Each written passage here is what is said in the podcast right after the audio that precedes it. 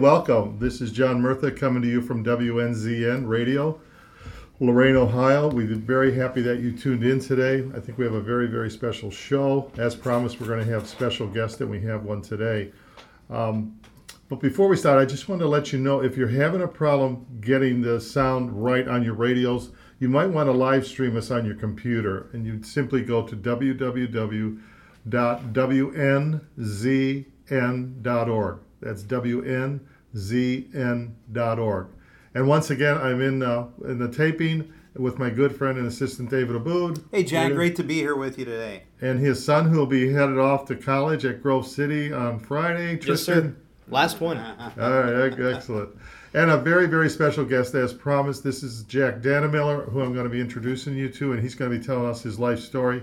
Just an incredible journey uh, that's been a blessing to many over the past decades, uh, both in uh, not just locally but uh, nationally, and we're going to see even internationally with some of the books and the literature that he's been uh, blessed of God to distribute around the world. It's a really a global global outreach. For that having been said, uh, proper name is John C. Dannemiller, but we're going to refer to you as Jack. Is Thank you, okay? yeah, Jack. I go by Jack. If you say John, I probably won't respond. Okay. so, Jack, uh, thank you. Thank you for taking time out of your busy schedule to be part of this radio uh, interview today. And so I just want to say, Jack, once again, thanks for coming. And maybe you could tell our listeners just a little about your life story. Uh, it's very interesting. I mean, just looking at you know your background here. Tell us about your life story, uh, your family, but and and then how you came to Christ and how you got interested in the whole thing of apologetics and evangelism. And we'll go from there. Just all right. Thank you very much, John. It's a pleasure to be here among uh, Christian brothers and uh, to share some thoughts about my life. It's amazing how fast my life has gone. I'm 83 now. 83. Uh, wow. And it seemed like yesterday when I accepted wow. Christ when I was 17. Wow. Um, my mother didn't drive, and she asked me to take her to a church service on Wednesday night. And of course, I was 17 years old and always eager to drive the car, so I said, Sure, I'll take you. And I'll sit in the car. But I decided to go in and sit in the back of the church. I've been going to church, Baptist church, for you know as long as I can remember. Mm-hmm. Uh, and I knew about Jesus, but I really hadn't thought about uh, needing Him as a Lord and Savior.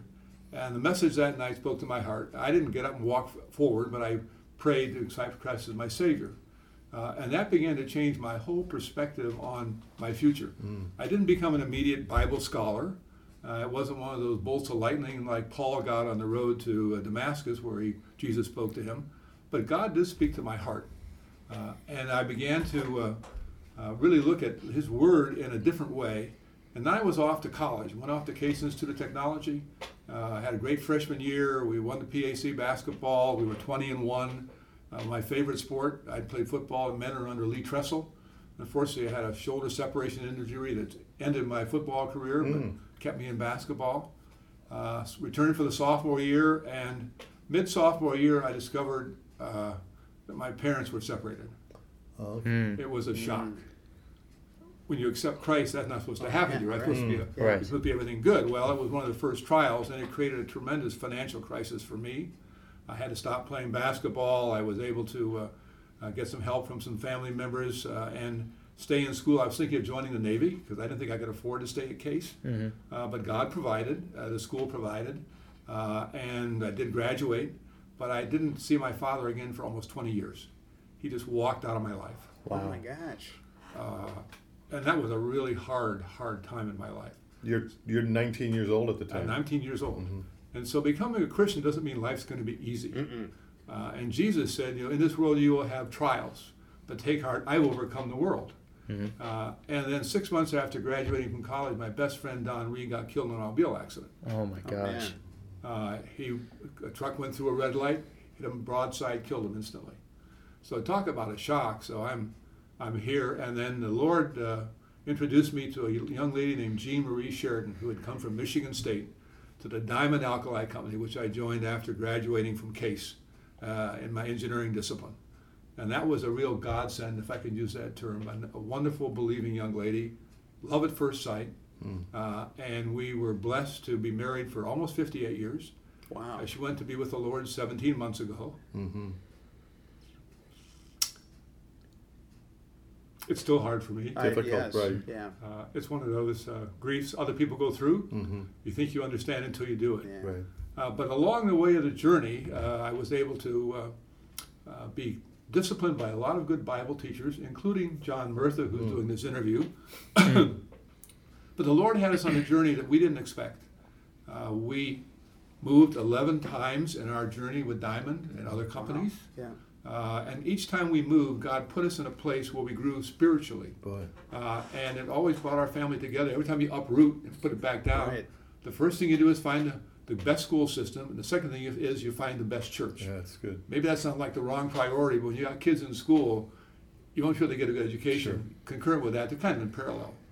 And so that was a, a quite an experience in our lives to move all those times. But I had two, many experiences where God saved my life. I'd like to share two of them today Sure. uh, just to show you uh, how God does intervene. Uh, in 1977, I had come back from a trip to South Africa. Uh, I had a real eye problem, and I w- it was so severe, it felt like someone was sticking knives in my eyes. And I, my ophthalmologist sent me down to the Cleveland Clinic, the Cole Eye Center. And I went to this uh, building, and I saw the sign on the elevator. It said, Department of Rare and Contagious Diseases. And I thought, oh my goodness. oh my goodness. So I hit the elevator button with my elbow, took a deep breath, stepped inside, and held my breath to the third floor. Hmm. And I stepped out, and there were two doctors in white coats, and I explained my situation. They put me in an examining chair, and I'm sitting there. Well, the pain was so severe that my heart stopped. Oh my God. Oh my God. the gosh. next thing Wow. I knew that my spirit was out of my body, up by the ceiling of the room, and I could see the two doctors in their white coats saying, "He has no pulse. He has no pulse." Oh oh my gosh. Uh, and you know they're kind of panicked, and I'm I'm taking this all in. The interesting thing was I could see, I could hear, I can understand. You know, your brain's in the body in the chair, but you it's your mind is in your soul. Mm-hmm. So your mind is processing all of this, and you can see. Amazing. Wow. I don't know how long I was out, but they got my heart stopped, and I came back into my body.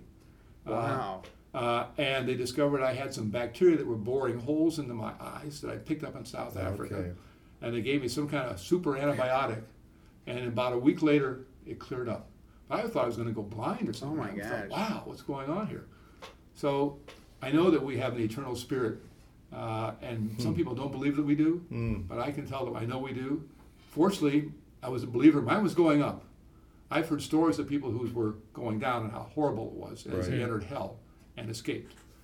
A year later, I was on a trip in uh, Norway on a business trip with a, with a Christian friends. We were, we were our company then was the major supplier of chocolate for making chocolate milk. Believe it or not, Huh. we were working with our chocolate suppliers in Germany and in Scandinavian countries. And one night, I was lying in bed at the hotel in uh, Norway, in Oslo. About midnight, probably, I hear this voice saying, "Jack, Jack." I'm thinking, must be the guy I'm traveling with, but how can he be in my room? Maybe he's outside the door. You know, you're half awake, and so I, I woke up and I said, I looked around. I said, somebody's in the room. I didn't see anybody. And I heard his voice, Jack. And then I realized it was God calling me. And I said, Yes, Lord. He said, Remember the words just very clearly. He said, I have a plan for your life, but you have to trust me totally. I said, I do, Lord. He said, No. He said, I want you to trust me in everything. I said, I do, Lord. He said, You need to trust me with your finances. We got to the heart of the matter because after the financial crisis, way back when I graduated from college, I decided I would take care of the finances, and I would, and I'll let Lord take care of the rest. Sure. I wouldn't depend on Him for that. He said, I want you to begin tithing your total income as an indication of your trust in me. Wow. And I, you know, I said, okay, I'll do that. End the conversation. It ended right there. Well, when was that? 1978. It was a year after my experience, Wow. my, my out of body experience. Wow. So I came back and told my wife, Jean, I said, I, the Lord has a plan. I don't know what it is. He didn't say, here's the 10 year plan. He said, I have a plan, like Jeremiah 29 11 applies to me. He said, but we have to figure out how to get our budget arranged so we can tithe our total income. At that point, we were living in Texas. We'd moved to Dallas, one of our many moves. Okay. Uh, and he didn't say do it immediately. I said, we got to get this done. And we figured out within a year to rearrange our budget. We're saving for the boys' college and stuff. And ended up within a year beginning to tithe our total income. So on that, Yeah. what did you see as a result of that tithing and that giving uh, as time would progress, Jack? Uh, uh, I would say abundant blessings beyond anything we could have dreamed or imagined. God blessed us so much with opportunities professional opportunities, opportunities to serve Him through His church, and financially. I mean, it seemed like the more we gave away, the more God entrusted to us.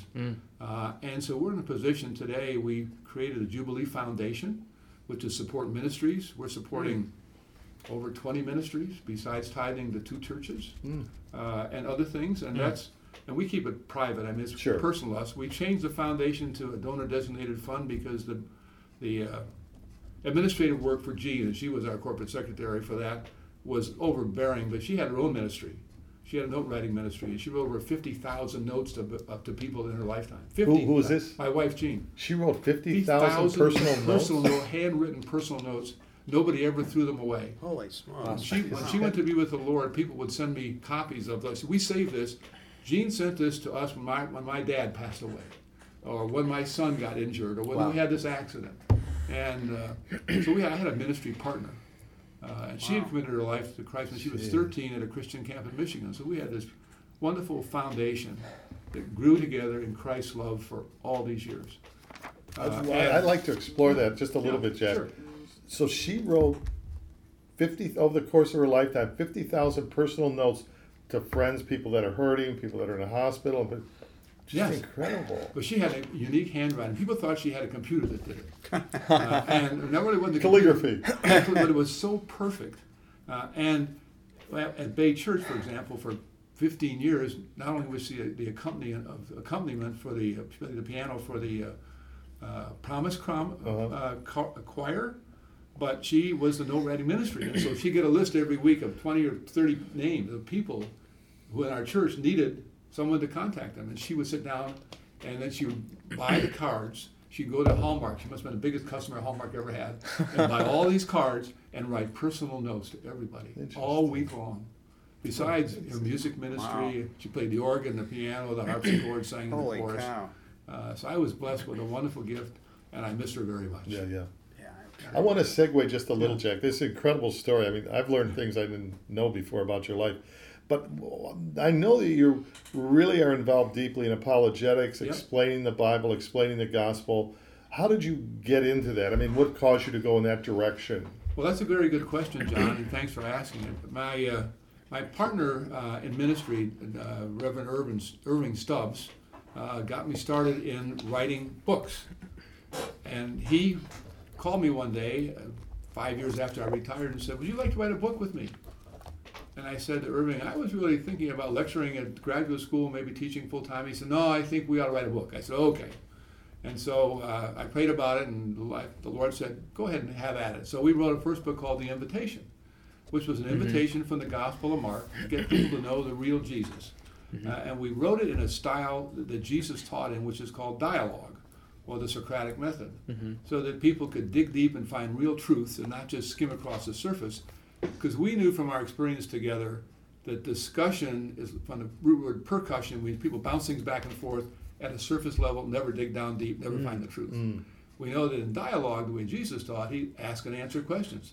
He makes Jesus made me laugh many times when when someone would ask him a question, that he'd ask them a Yeah, question, yeah, and if you don't answer the question, I'm not telling you either. Exactly. so he had a wonderful sense of humor. So that was the first effort that we had, and it was very well received. Uh, and And that was when? that was that Your first in, book. Uh, it was probably what, what's the copyright on it? I forget. It probably 19 uh, 2008 or so. Oh, okay. That was, that All was the first effort, Wow. 2008. Uh, and then my friend Irving got on a roll. He said, well, let's write another book because we really need to not just introduce him to Jesus, the invitation, but let's take him on a journey. Let's take him on a journey in dialogue and let's t- say how Jesus transforms people's lives. Well, the Gospel of John is a transformation gospel. So he said, we use that as our basis so we Yeah. walk through the transformation.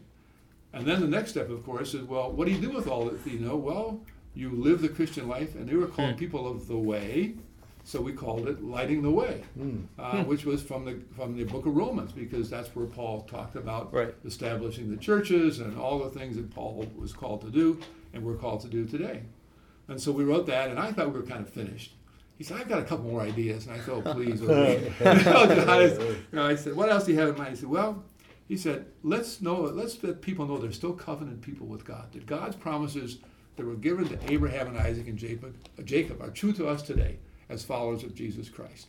So we wrote a book based on Exodus from Moses called The Covenant. And the, the cover had two gold wedding rings, Oh, bringing it to a modern day uh-huh, thing. sure. Kind of, ta- I kind like of that. fashioned after Yeah. my wedding. Yeah, yeah. Right, I like that. And then I then I said, I'm done. He said, No, please, one more. People need hope. This world is in chaos. Just you know, people are anxious and stuff. Sure. Can we give them hope? And I said, Okay, what are you going to pick? He said, Hosea. I said, Hosea? you got to be kidding me. But it turned out to be a really good, a Oh. really good book, a really good read. And those are all still available from Amazon, print on demand. We've stopped keeping our own inventories because it's expensive, and Sure. who knows what the demand's going to be, and that changes. What's your website again, Jack? I want to get that out a couple times. Well, our website is livingdialogueministries.org. Living Dialogue, D-I-A-L-O-G. There's no mm-hmm. UE It's on on the the end. front Yeah, cover. Living, Okay, I got that. livingdialogue.org. And our website for interaction and evangelism, which we'll get to in a minute, is called lifesbasicquestions.com. Those are our two primary websites. We have some other websites, but those are our two primary websites. Okay. You can go on those websites. Uh, with the Answers website, you can get answers to any questions. We have, it's an interactive website. You can ask a question. Uh, we'll get right back to you with an answer, and they're all done in confidence. And what kind of questions would people ask on there? Uh, we, we deal with questions on faith. That's a good question. Faith, uh, eternity, uh, and life questions. We don't get into politics. We, don't get into, we get into apologetics. That's a good, politics. that's a good policy. What would be a main? What would you say? One or two of the the big questions people might ask that are not yet a Christian over your years of experience. Well, let, me, let me just ask, answer that in a couple of ways. First of all, does God really exist mm. and how do we know it? How can mm. we be sure that God really exists?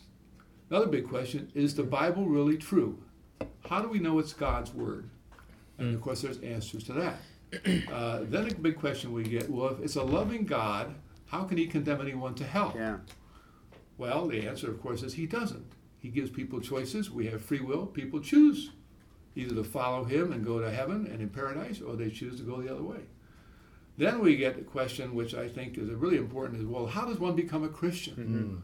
Uh, and we answer that question in on the website uh, and our booklets because that's a primary question. And then we get questions follow on, which is, well, what happens to me once I become a Christian? What is a Christian life like? Mm-hmm. And then we answer that question, which is called next steps. And, but those are the kind of key questions that we get, and others like that. In fact, we got the booklet questions by doing a survey of pastors, chaplains of sports teams, Wow. uh, young life leaders, FCA leaders, AI leaders, uh, and our answers team, about 12 people got together, and we said, we've got 30 questions here that have come up that look like this is the most frequently asked, which are the 12 most important. Okay. So, so Jack, with Yeah. this book, I was just thinking about Tristan and the work he's doing at uh, Grove City with Young Life. Yes. Is there a way for them to get some books? Absolutely. Okay. And we, Th- we actually do, young, we do it for Young Life, and we put Young Life uh, IDs on the back. Oh. Oh With- wow, with- you with the customize number, it. with Customize. Wow. And we get- Instead first- of Bay. so we get have- Young Life merch if we Yeah. First, the first 500 are free. the first Oh, first wow. five. First 500 That's are terrific. The free. first and after that, 500, they're they're really cheap. But, Sure, Uh, yeah. But we, we offer, we'll start, first 500 are free. My goodness. We do Young Life for Cleveland West Shore, Or and under policy. Andy Reid, we did that. Uh, we do it in Southwest Florida under Bill Loy. Uh-huh. We produce booklets. For, they use it. Kids go to camp. They all they all they. That's a great thing sessions for them. are That's used on- great. They use that book. Now, in how many languages, Jack, at this time? Well, let me let me think. let me recite them. It's easier than to count them. It's English and Spanish. The big Uh, ones. it's in Arabic. It's in Russian. uh, it's going to be in Chinese, Japanese, and German, we believe. Wow. And that's going to be as many languages as we're going to deal with because we're partnering with an organization called GMO, Global Media Outreach. They have, I think, 26 websites all, all over the globe. One is called godlife.com, godlife.com, and they're putting our answers booklet on their website, uh, and it's being responded to all over the globe. Uh, and they're redoing their website now, and pretty soon they'll have the Arabic up and the Russian up. Or, Uh, and it's amazing how God has led us to Wow. translators. I mean, how do you find a really good Arabic translator? Right. wow. A little short story. Uh, Yeah. The, the executive director of our ministry, Brian Regler, who lives in Richmond, we're kind of a distributed ministry, uh, is involved in church plants around the world, including Egypt. Uh, and a lot of Egyptians live in the Richmond, Virginia area. Yeah. Right. He's in an EPC, Evangelical Presbyterian Church. So he reached out to his, they planted a church in, in Egypt, and to the pastor there and said, Do you have someone who could translate the booklet? He said, There's a young lady who's converted from Islam to Christianity. She's in seminary. She can use some money. She'd be a wonderful translator. So I said, Okay, how much is it going to cost us? You know, business guy. What is, what is it going to cost us? He said, How about $200? I said, I think we can afford that. so we did. So she came back, and then we we within three weeks we had the translation. And so we, we passed it through the pastor in Egypt, and then we passed it through the Egyptian contacts that we have in Richmond. They said it reads beautifully. Nice. So Mm. it's now on GMO's website, but all we also Jean and I support a ministry in Jordan, and so his name is uh, Munther Shahati.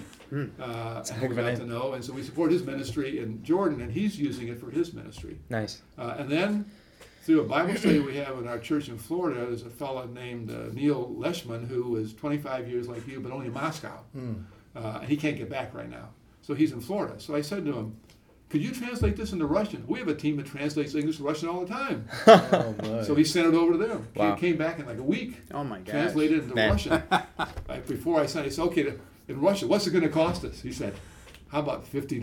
I said, How about a 100 God, but we, you know, God provides it. Not a coincidence. Yeah, right. Not Here's at a all. friend who's Yep. a Russian connection, Egyptian connection, and John Beckett uh, was our Good guy, original connection yeah. with GMO. And Wow. so this little Wow. booklet hmm uh, that we Yeah, took as a simple tool in English it's a great idea. is yeah. now being seen by millions of people all over the globe. Like little seeds just being yeah, we're scattered. planting seeds of the gospel. Jack, I want to draw on your engineering background for a moment. Oh boy, that's Uh, dangerous. uh, but I want the listeners to hear from your point of view as an apologist, but also an engineer, on the idea of intelligent design and fine tuning of the universe.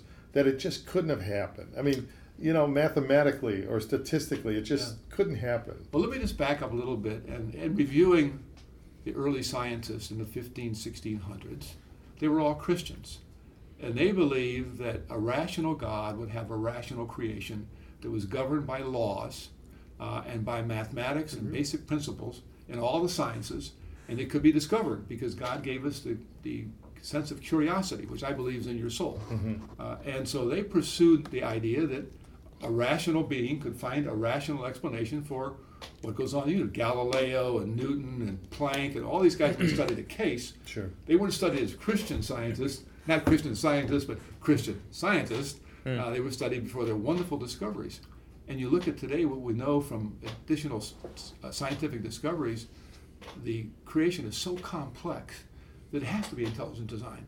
The, it, you ever hear of the concept called uh, irreducible complexity? Yes, right. By Behe Yeah. with the mousetrap. With the mousetrap, the simplest version, if you take away one feature of the mousetrap, it doesn't work. It's got five components. It's only got five yeah. components. you know how many components are in your in your system for your blood to clot?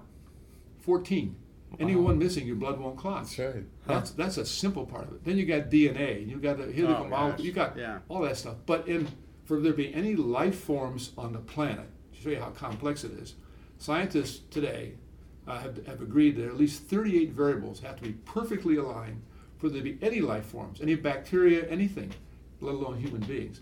It includes the, the shape of the Earth, the size of the Earth's magnetic core, the inclination, the rotation speed, the distance from the sun, the moon.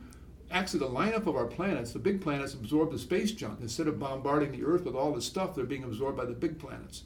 And on and on and on and on. and Yeah, on. amazing, Jay. And so you look at that and you say, boy, you know, people misunderstand apologetics, Yeah. John, because they say, what are you apologizing for? Nothing. I'm not apologizing. It's a Christian Right. term to explain, you know, what Christians believe, why they believe it, and why it's important. And we cover that topic in our book. Uh, on one of the chapters on apologetics. Okay. I also do talks on apologetics and end times and the gospel, and a lot of other things that I do is on the side besides besides this work. Right. Where do you give these talks? In case our, any of our listeners are interested, or a pastor might be listening in. Uh, I do them in church Bible studies. I will do them for ISI, Iron Sharpens Iron, if they ask me to. They're looking for doing something in the evening. Uh, I do. I've done it on Zoom conferences for people's Sunday school classes uh, during the COVID time. uh, right. Good friend of mine, who is our state attorney, has the Sunday school class with the Methodist Church in the east side of Cleveland.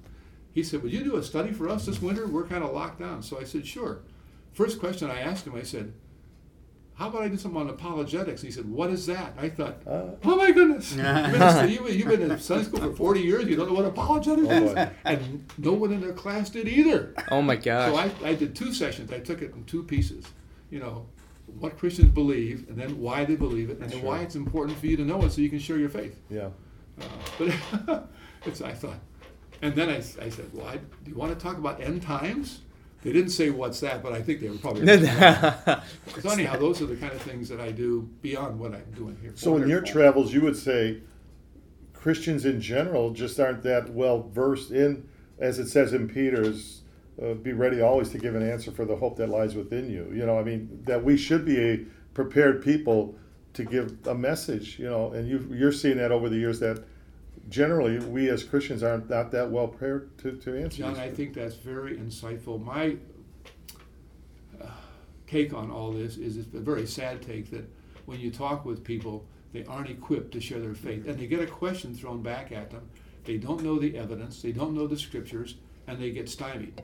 There's that program, Share Jesus Without Fear. Hmm. And we went, we did that at our church in Florida, and it was role played and stuff. And you could see where people who were Christians for a long time couldn't answer the questions because they didn't know the evidence, they didn't know the truth. And so in apologetics, in the book, we try to help them walk that line in mm. apologetics so they're Yeah. prepared to share Jesus without fear. In fact, Right. we, we tell them. We have on, in the in the back of that book. There's something called the gems of wisdom. Instead of an appendix, which sounds like a body part. Yeah, right. That's why I said, let's call them a gems of wisdom. What wisdom has God shared with us? And one of them is how to share your faith with confidence. So it's a kind of a supplement to help people understand what kind of questions to ask and how to answer them. Yeah, and I I just want to summarize your book for the listeners. So, Answers to Your Greatest Questions by Jack Dannemiller. And when you take a look at it, I mean, th- this is a great resource. Uh, First chapter, most frequently asked questions Does God exist? What is God like? Uh, what happens when we die? Is sin really serious? Second chapter, Creator, Intelligent Design.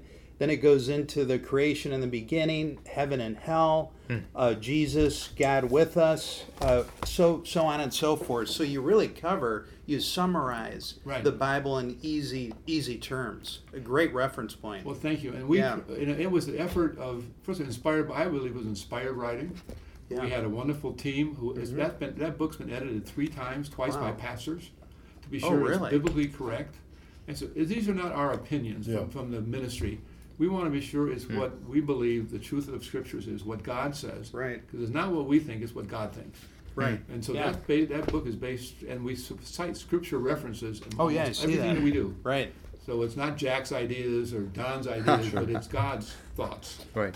You know, one of the biggest questions, and I'm not sure that it was in that, um, you know, that short story book you have, Dave. But why is there pain and suffering in the world? I can't tell you how many times I get that from non believers. And even believers, when they have an event that shakes them to the core, you see their faith fall away.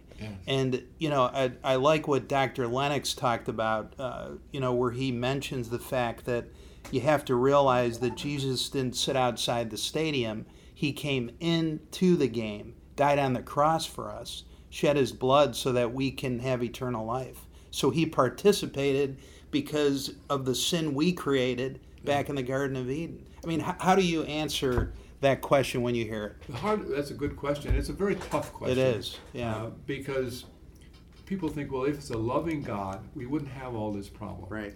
He created us and pla human beings and placed them in the garden in a perfect environment. Mm-hmm.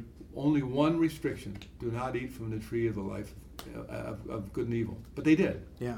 and they brought sin and along with that death not just physical death because there had been physical death before the fall in the garden Yeah. he brought spiritual death uh, to those who because of sin because god is perfect and holy and he can't have sin in his presence uh, and so we live in a fallen world the consequences of that are disease accidents uh, man's inhumanity to man as chuck colson would always say he said you don't understand the depravity of man until you see man up close and so we've all inherited that sin nature, and only by a relationship with Jesus Christ can we be transformed and be made new creations in Him. Yeah. Uh, and Jesus is the only answer to all the world's issues. Um, because the government's not going to do it, and even the church is not going to do it. Jesus is going to do it. And so I just tell them that it's, it's the world we live in, It wasn't the uh, intent, but I'll tell you one thing: there's a new world coming. God has promised to recreate a perfect environment for those who love Him, who called according to His purpose, and someday we'll have a new heaven and a new earth, and it will be for those who trusted in Jesus alone. Uh, and it's going to be perfect, and all this will be gone. I've got doctor friends who have a really hard time. Doctors have a hard time. They see so much pain and suffering. Yeah. And if they aren't believers, they have a hard time accepting a loving God when they see up front the problem that they have. But eventually, there's a wonderful book by Jerry Bridges called Trusting God.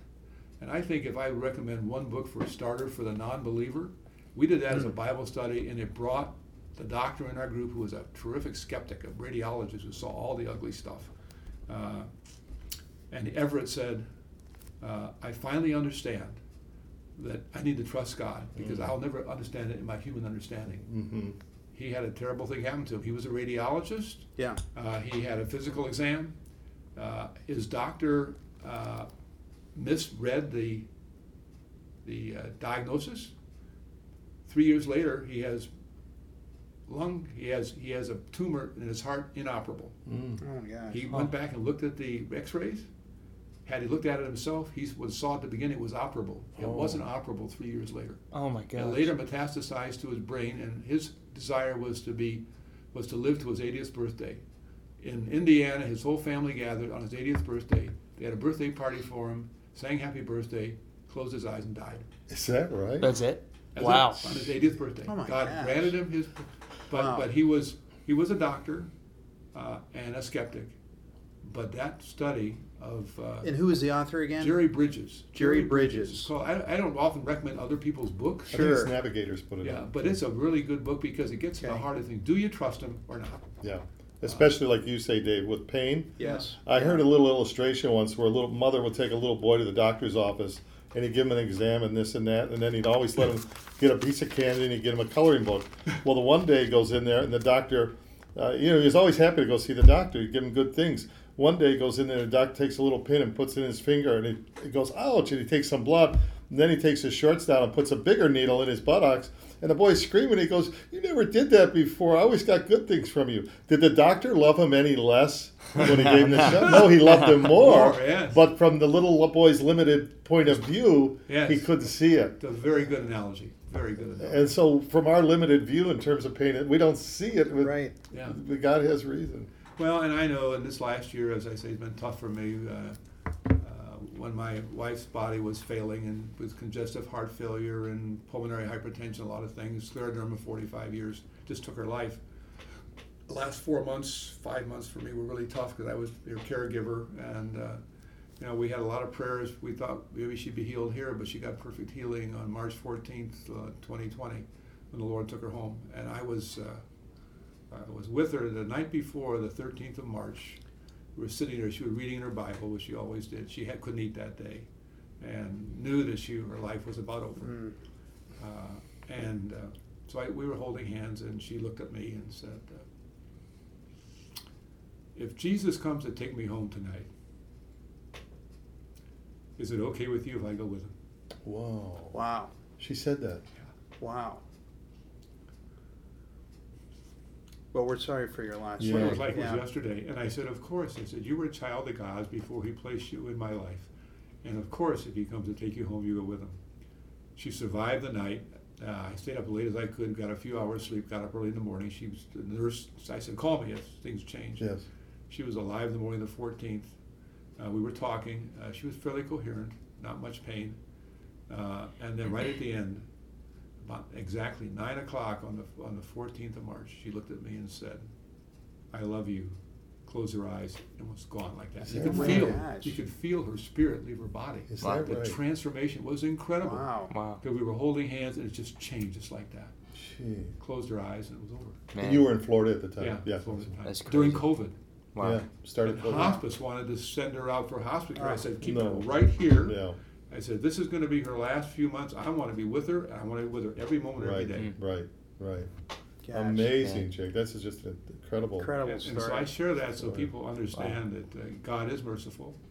Uh, it's hard sometimes to believe the scripture that all things Mm. God works for the good of those who Right. love Him and called according to His purpose. But even in death, there's good. uh, because I wouldn't want her to have to live in the condition she would have found herself in, Yeah. with oxygen, bound Yeah. to a wheelchair, Amen for surviving. that. Right. You know, God took her home for Yeah. perfect healing, Yeah. and that's available to everyone who puts their trust in Christ. Yeah. Yeah. Hmm. And we just don't know when, but we know it's for sure. Yeah, you know, when I was teaching in northern Thailand in villages, I'd look, you know, be sitting on the floor in this little gathering. I said, if you're going to put your life in the trust of somebody, put it in the trust who somebody is called the resurrection and the life, because he answers life's biggest mystery, Right. biggest inevitability, biggest fear, biggest everything. And that's who Jesus is. Absolutely. The resurrection and the life. So you have that hope to rejoin. Well, the resurrection for me is the foundation of the Christian faith. Mhm. The cross is critically important. Otherwise, Yeah. there's no forgiveness of sin and no atonement. Right. But if there's no resurrection, there's no hope.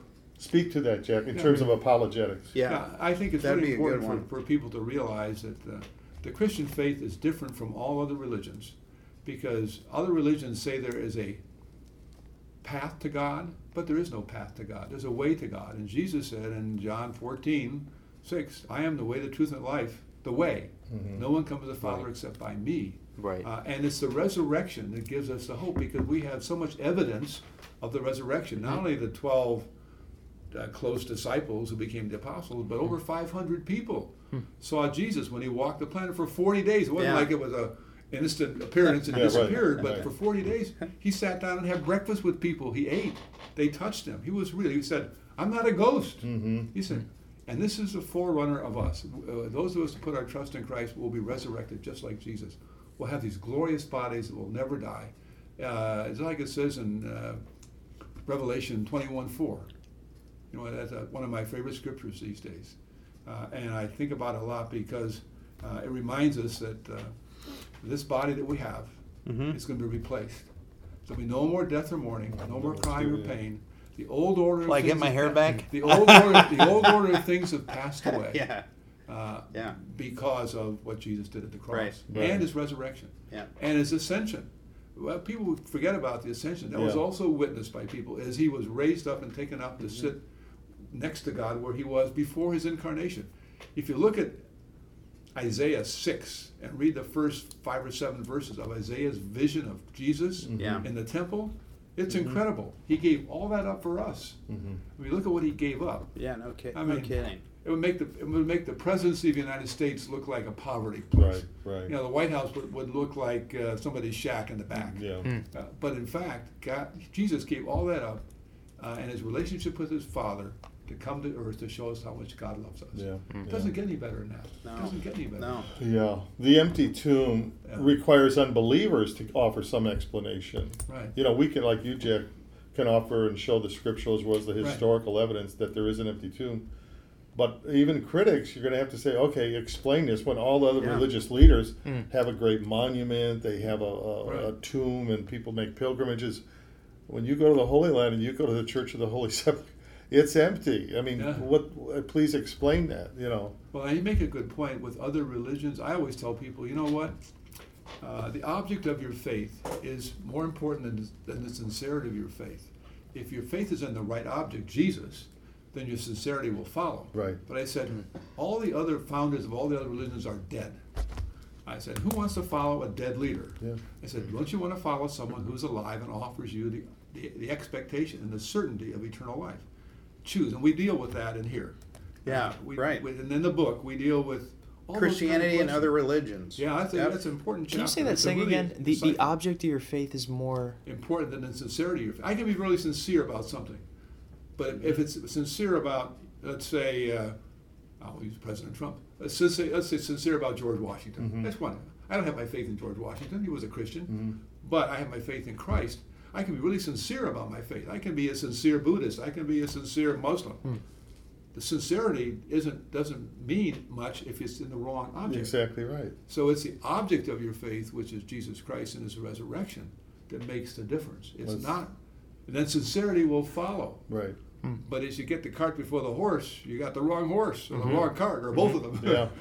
That's why I always say check out your bungee cord before you go bungee jumping. Ours is secure and strong and tested, and too many people it's they, they think it's strong. These other faiths and religions, but it doesn't. It doesn't have the capacity to, to bring you into the eternal life. In fact, in the in the book, uh, Mm-hmm. we had uh, answers to your greatest questions. Yeah, in, in this book, yeah, you're great. We we had, uh, I had four pastors and four Bible scholars write me. I said less 150 words or less, the difference between Christianity and all the world religions, uh, and I have it. Is that in here? Is that in the book or? Did you summarize Uh, the It's going to be in the next book. Okay. It's in the book I'm writing now. Oh, it's not Oh, out. Okay. Oh, What's that's the cool. title of the book you're writing Right now? now, I'm well along the road in a book called "Renewing Your Mind: Dash Thinking Like a Christian," subtitled "Develop a Journey in Developing a Biblical Worldview." Hmm. How does God see the world we live in, and how should we see it through His eyes? Mm. And we're covering uh, nine topics in our culture, uh, including the origins of man, Mm. Oh wow. s- social cool. justice, politics, theology. I wrote the chapter on theology. I tried to get some pastors to write it. I didn't. I knew you were busy. I could have reached out to you, but I said, in fact, I ought to send it to you. I'd like your comments, John, because uh, I sent it to pastors. I got some good feedback. I said, I'm not a theologian. I'm not a seminar graduate, but I think I can write it. Hmm. And I got some really good feedback from Chris Scruggs and Hugh Auburn, Oh, two Hugh, people that you uh-huh. know real Oh, well. Yeah, yeah. Hugh And I incorporated their stuff into Mm. it, and so it's pretty robust. But I'd like your take on it before Mm. it goes to press. Mhm. Uh, we're doing one on economics. Uh, does, Wow. does the Bible have a view on economics? What about property ownership? Oh, Uh, what about Grove- what about the Christian work ethic? Yeah, at Grove City College, we have a professor um, who actually wrote a book on Christian economics. It, it's really cool. I should I should get I should get you a copy. Well, it's, give me a copy. It's very it's very interesting. I, I will see that. Uh, well, when the new book comes out, I'm pretty close. I've got to finish. Right now, I'm struggling with the origins of man. There's so much diverse, Mm. diverse, uh, diversity of opinion about it. And I'm thinking, how can I put all this together? Mm. But Chris gave me some really good feedback on Is that. that right? I got two others. One a very good friend of mine has written a book called "To Know with Certainty." Lee Suther's book is aimed at helping people know with certainty their Christian faith and being able to share it. It's called Mhm. "To Know with Certainty" by Lee Southern. Sure. And uh, he's a PhD biologist, uh, successful venture capitalist. I mean, he's and he's working on another book too. Uh, but I had thought I had excuse me had it done. I sent it to him. He rewrote it and made it so long. From a scientific standpoint, I said, uh, now I'm now I'm rewriting it again. Uh, we put it through something called Grammarly. You ever hear of Grammarly? All that makes the correction. Yes. does Yeah, but it also helps you rewrite Yeah. things. Really? Oh. Yeah, apparently Wow. it will take and you know change it. And, well, I think it Grammarly made it hardly intelligible. I'm trying to write to an audience that will get it, Yeah. as opposed to some sophisticated scientific Scholastic, community. right. Well, walk us through the process of doing a book. I mean, how do you? Well, You know that's, how a good, that's a good yeah. question. Uh, first of all, you start by prayer. Yeah. Question is, does God want me to write this book or not? Mm-hmm. Uh, and then if so, what's its contents going to be? Uh, and so as we started our journey with the very first book, The Invitation, uh, we prayed, we studied, we, we went to the scriptures to see what the scriptures had to say first of all, uh, and then how do we interpret those and make them understandable for the reader. Mm-hmm. Hmm. Next question is, who's your audience? Okay. Who are you writing the book for? Is it for youth in the church? Is it for business people? Uh, is it for a, mo- a broad audience? And if so, how broad? Mm-hmm. Is there an age bracket you're trying to shoot for? Sure. Uh, are you aimed at seekers or believers, or both? And so you've got to define your audience, and that helps you shape the character of the book. Right. Uh, and then you have to think, well, what kind of subjects do we feel the market, uh, the marketplace has a need for? Right. You know, if you're in business, you're looking for marketing. Where is the need? You either have Yes. find a need and fulfill it, or you create a need and fulfill it. Mm-hmm. And so we thought that there was a need to have a different approach to Bible studies, for example. There was a need for a new tool for evangelism. So we defined that there wa- we thought there was a need. That we are we capable of fulfilling the need? I see. Uh, and do we have the, the skills to do it? Do we have the resources to do it? Uh, and then, then the question is, you know, how long are we going to dedicate time to, to write this book? This can't be years and years. You got to get it done because the need will change, the market will change. Mm-hmm. Uh, and so we decided we had to write them within a year. And we couldn't take three years to write a book. Uh, some people take five years to write a book. Some people never finish a book. Hmm. Uh, we also learned that it's a very tough market to break into. There are over 50,000 new books self published on Christian related subjects every year. Wow. Fifty thousand. Wow. 50,000. There are over 300,000 new titles published every year, mostly print on demand by individuals. they probably never never find a market. I had they, no idea. they give it to their Yeah. grandkids, and they find a Yeah, break, right. and all, they leave a legacy. Uh-huh. Uh, but we weren't looking for leaving a legacy. We were looking for reaching markets. Mhm. Uh, and so uh, that's kind of what those are kind of the steps. And then we en- ended up saying, okay, we, we put a first draft together and a second draft together, and then we get editors. We try to Mm. find editors, and we find editors who are used to editing, I would say, Christian-oriented books, not not worldly-oriented books, but Christian-oriented books. So we found one in Atlanta. We found one in Michigan. Uh, we got some contact through Zondervan. We had some a fellow who had his own publishing business who was part of our ministry team, Dirk Waringa, up in Grand Haven, Michigan. So we, we you access resources and you bring them together. And somehow, just like a business plan, you lay a strategy out. You have a business plan, you have all these pieces in it, and step one, two, three, four, five. And at the end, you have you hope you have a product that's interesting, marketable, Right. uh, and then you try to find a publisher. Huh. A publisher who has contacts in the world of Christian distribution. Uh, family life bookstores have kind of died. Yeah. Uh, and so uh, there's, but there's a, several publishers. Unless you're, unless you're a big name, if you're a Max Lucado or something, you can you can go to Rick Warren. Yeah. Rick Warren, you can go to Zondervan, you can go to Nelson, they'll grab your books. But if you're new in the field, uh, you've got to go to someone like Ingram Sparks, who has connection with all the Christian distribution networks. They're connected with the uh, website of Christian Books on .com on your phones, so they get it into the marketplace. Also, they're connected with church bookstores. Churches still have a lot of bookstores. Yeah.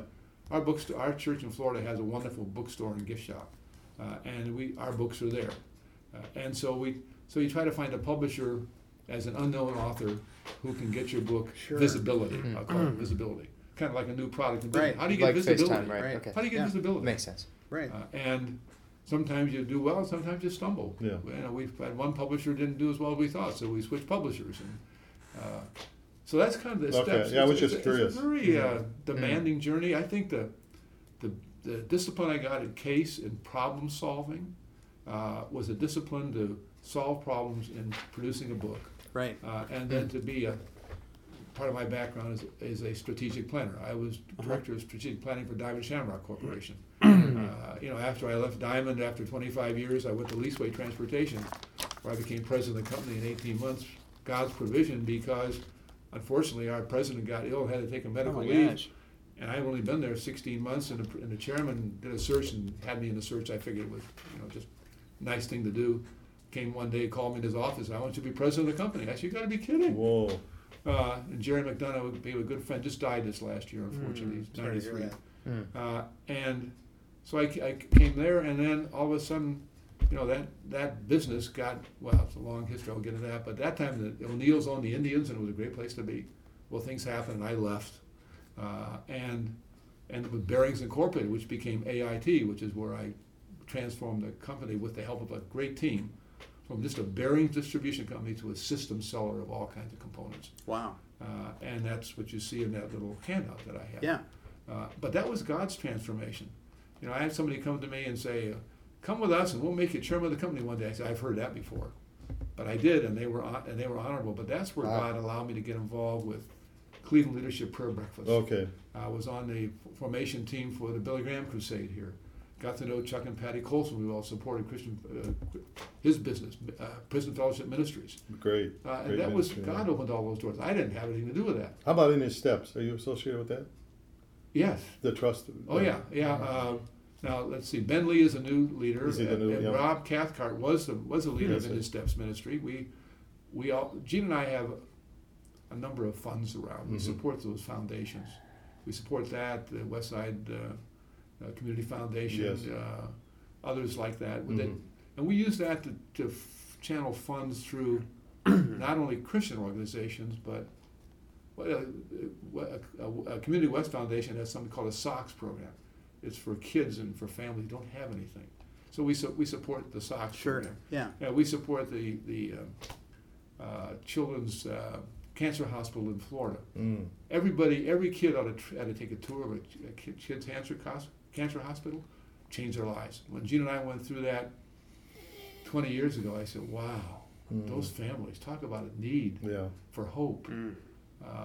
It's eye opening. We, Yeah. we, we live in a world we don't see that. It's a broken world, Mm. right? Uh, yeah. and if you talked about the broken world, there's a broken world. Oh heck yeah, And yeah. so anyhow, Right. uh, all those things, God opened all those doors. We didn't have a thing to do with it. Amazing.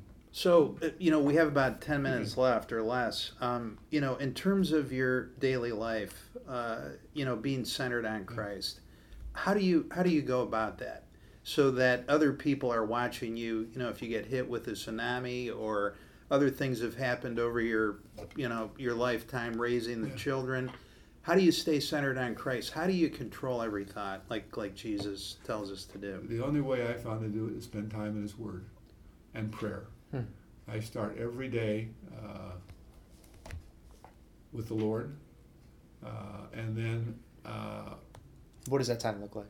Pardon? What does that time look like in the How morning? about time in the morning? Uh, Well, what does your time look like? Like, what How's do you that do? structured? How okay, do you well, structure? structure. First, the first thing I do is I thank Him for getting me through the night and for the, His His mercies are fresh every morning. I look outside and I see the dew on the grass.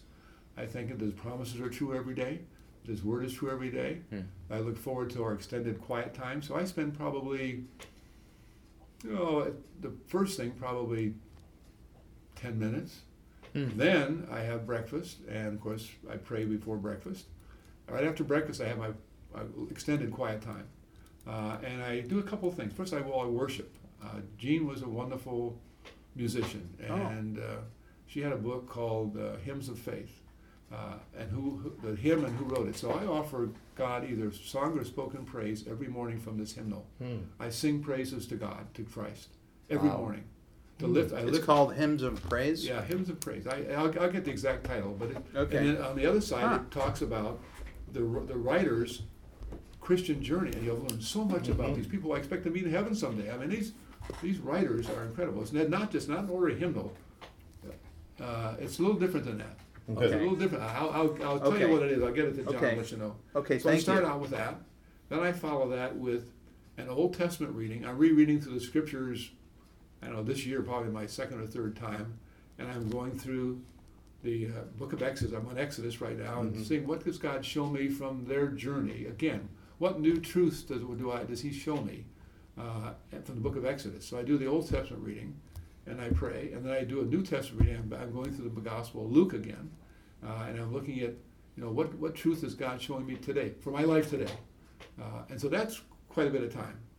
Uh, and then, uh, depends on what my needs are, but pretty soon I'm either outside getting some exercise so I can, get, I don't want to sit too long because it's not healthy at 83 to sit for a long time. Right. Uh, and then I come back in and I go to the office and I work on the book. Before I work on the book, I pray. I, I pray for God's inspiration. What do you want me to say here? Well, I don't want these to be my words. I want them to be your words. Right. How do I write this chapter on his origins of man? You know, what about the pre-Adamic people? Where did they come from? Yes. Yeah, you know, uh, do they have eternal souls or not? Are they Yeah. still with us today? Yeah. if they're the ones who came across the Bering Straits, all this kind of stuff. So I pray for clarity, uh, and then I spend hour, hour and a half in there. I've been really battling a dry eye problem, Oh, uh, and uh, it was to the point where I couldn't, I couldn't read, I couldn't watch TV, I couldn't, I couldn't Oh, work on the computer at all. yeah. And I was on an, ex- an experimental, but a really powerful drop called Restasis. The doctor didn't tell me that 10% of the people have this reaction to it. 90% is good. Well, I was the 10% Oh, and my eyes would sting and burn. Oh, was- I couldn't be in the light. It was I was uh, the dark glasses was so terrible, and I finally was sharing that with my friend uh, Al Shearbaum, who was the director of FCA in Ohio for he's over in Nashville now. We got talking because I just come from the ISI conference that he asked me to speak in, and he said, "Can I pray for your eyes?" I said, "Sure." That was Saturday night, so he prayed for my eyes. And that and Sunday I decided, kind of Lord said, stop taking this stuff. Mm. So I stopped taking the Restasis and went back to my standard sustained gel drops for my eyes. Hmm. Woke up, uh, woke up Monday morning, my eyes felt great. During the day, they felt better and better.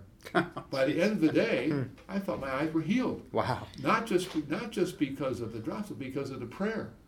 And God works in many ways. You know, He says, you know, stop doing what you're doing. And these gel drops are pretty simple, but they work. And now I take them three times a day. And I saw my eye doctor. I said, I think my eyes have been healed. Man, Amazing. That's And- phenomenal. and, you know, he looks at me like, See, I've been on this stuff for 20 years. I said, well, I was on it for six weeks and it about killed me, so I'm off of it.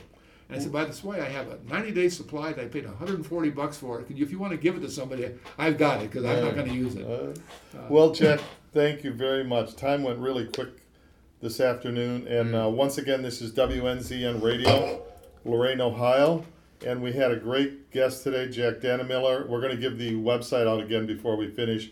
But thank you, Jack. I mean, this is really illuminating. Yeah, I didn't know you, a lot of this Really stuff, enjoyed it. and I didn't know all of the books that you had published.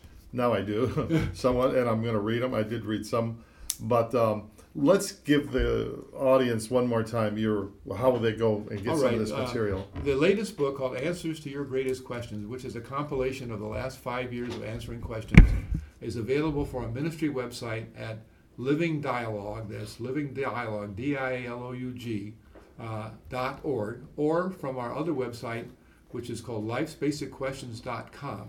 The book is available there. Uh, it's also available at Amazon. Uh, looking under the under the author of Jack Dannemiller, you can find the book there. Uh, we'd prefer you go to our ministry website, but I understand if you're a Prime Amazon customer and want quick delivery, ours is quick, but whatever is more convenient for you. In either case, uh, we'd uh, welcome you to come. And, and personally, I don't get a dime out of the books. Every dollar that we receive goes to the ministry so we can provide free materials to, to churches and to Christian ministries. So uh, I get nothing out of it except the satisfaction of seeing people come to know Jesus. Mm. Wow, Jack. Wonderful. I, you know, Thank you, Jack. God has really blessed you and your wife, and you've been a blessing to maybe hundreds, thousands. We don't even know until you, we all get to heaven. But thank you for coming in, Jack. I know you have a busy schedule, and uh, God willing, we'll have you back Yeah, in to look at that'd be that new book when you Well, get it's my pleasure. I'd love to come back and talk about Yeah. the new book. Wonderful. Thank you, Jack. God bless Okay. you guys. God Thank you. bless you. And uh, again, uh, we're closing off with WNZN coming to Lorain, Ohio, and we look forward to some special guests in the coming days and also some interesting topics that we're going to be discussing. So once again, have a blessed weekend. If any of this information has caused you to be curious, maybe you haven't looked at the claims of Jesus Christ, uh, go to Jack's uh, uh, everything he's told you about where you can contact him and get a hold of some of this information in the booklets he's put out. It'll be well worth it. And go to a church, a Bible believing church this Sunday. If you're not a believer, if you are a believer, you should be in a Bible believing church. But God bless you all and have a tremendous weekend and God's richest blessings. See you soon. Bye bye. Take care.